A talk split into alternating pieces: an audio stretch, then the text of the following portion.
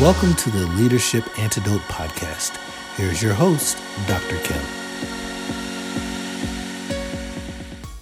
Happy Monday! So, for this motivational minute, we're going to start off celebrating a few things. For my folks in New York, you are almost at 60 days Great job. For my folks in Georgia and myself, um, we just celebrated 40 days. Washington, I think you have us beat with the most number of days. But what that tells me is we've made it quite a ways. No one thought we would be able to even get through two weeks, and look where we are. So, for this motivational minute this week, I want you to focus on perspective.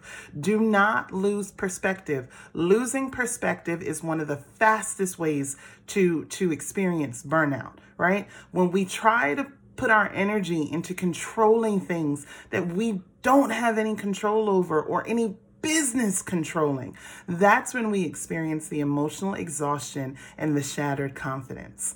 So this week, I want you to respond and not react. What does that mean? That means before you react to something, I want you to ask yourself one, is this within my realm of control? So, someone breaking the rules or doing something different or watching the news and looking at people doing all sorts of things, that's not within your realm of control. I can only control Dr. Kim. So that's what I'm going to focus on this week, right? So as I process what is in my realm of control, then take a step back and look at the situation and say, okay, what am I supposed to learn in all of this? Okay. And then the third question, what will happen if I react the way I want to? Will it will it resolve anything?